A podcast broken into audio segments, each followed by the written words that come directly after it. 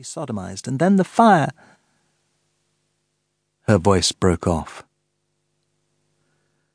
The ground is dry beneath his hips, said Bruno.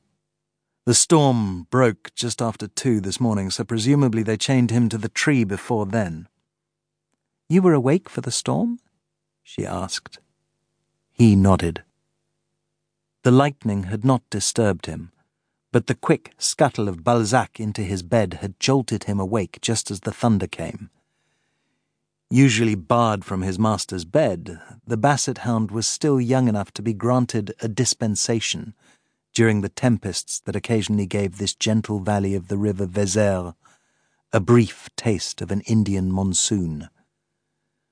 Bruno had risen, gone to the window, and looked out to see if the rain was hard enough to damage the vineyards now that the harvest was due.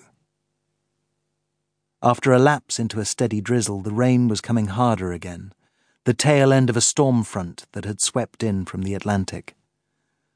Once Fabiola had finished her examination, Bruno tried to cover the body with a plastic sheet. It protected the charred bones of the feet and lower legs, but didn't stretch as far as the man's wrists, still handcuffed around the trunk of a young chestnut tree. The poor devil would have to stay that way, arms stretched out behind his head, his legs staked apart and his back arched like some medieval torture victim, until the forensics team arrived from Perigueux with their cameras and checklists. Do you think he was killed before the fire burned his feet away? Fabiola's voice sounded forced as she tried to control it. Bruno shrugged, a gesture that turned into a shudder as he thought about it. That's more your expertise than mine. I don't know how you'd tell. The autopsy will confirm it. After death, the heart stops pumping blood. There was no doubt that this murder would require an autopsy. It was worse than brutal. Bruno suspected the feet had been burned deliberately before the car was set on fire. The blaze might have scorched the legs, but it could hardly have devoured them. He guessed the killers had poured petrol onto his feet. The only time Bruno had heard of that being done was in the Algerian War. It was a cruel joke of the rebels who called the white colonists on their land the Pieds Noirs, the Black Feet, after the black boots the French troops had worn when they first conquered the country in 1830. We'll give you black feet, they taunted the French prisoners as they poured the petrol. Hercule had told him that. An old friend, now dead, who had served in the vicious conflict France had fought in vain to keep Algeria and its oil. No identification? Fabiola asked. I'd say North African heritage with that hair and the olive skin.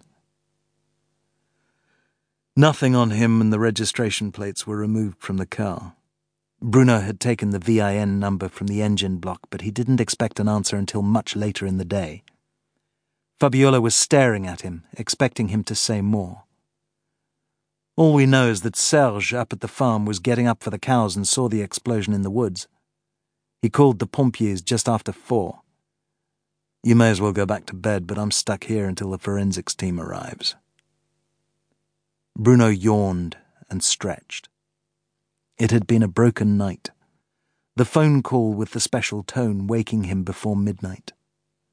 Then he had dozed, expecting to be called again until the storm had woken his dog.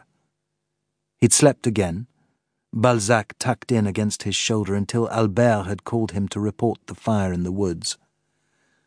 At least the storm had stopped it from spreading. Like most of the rest of southern France, the département had recently issued a forest fire alert after the dry summer.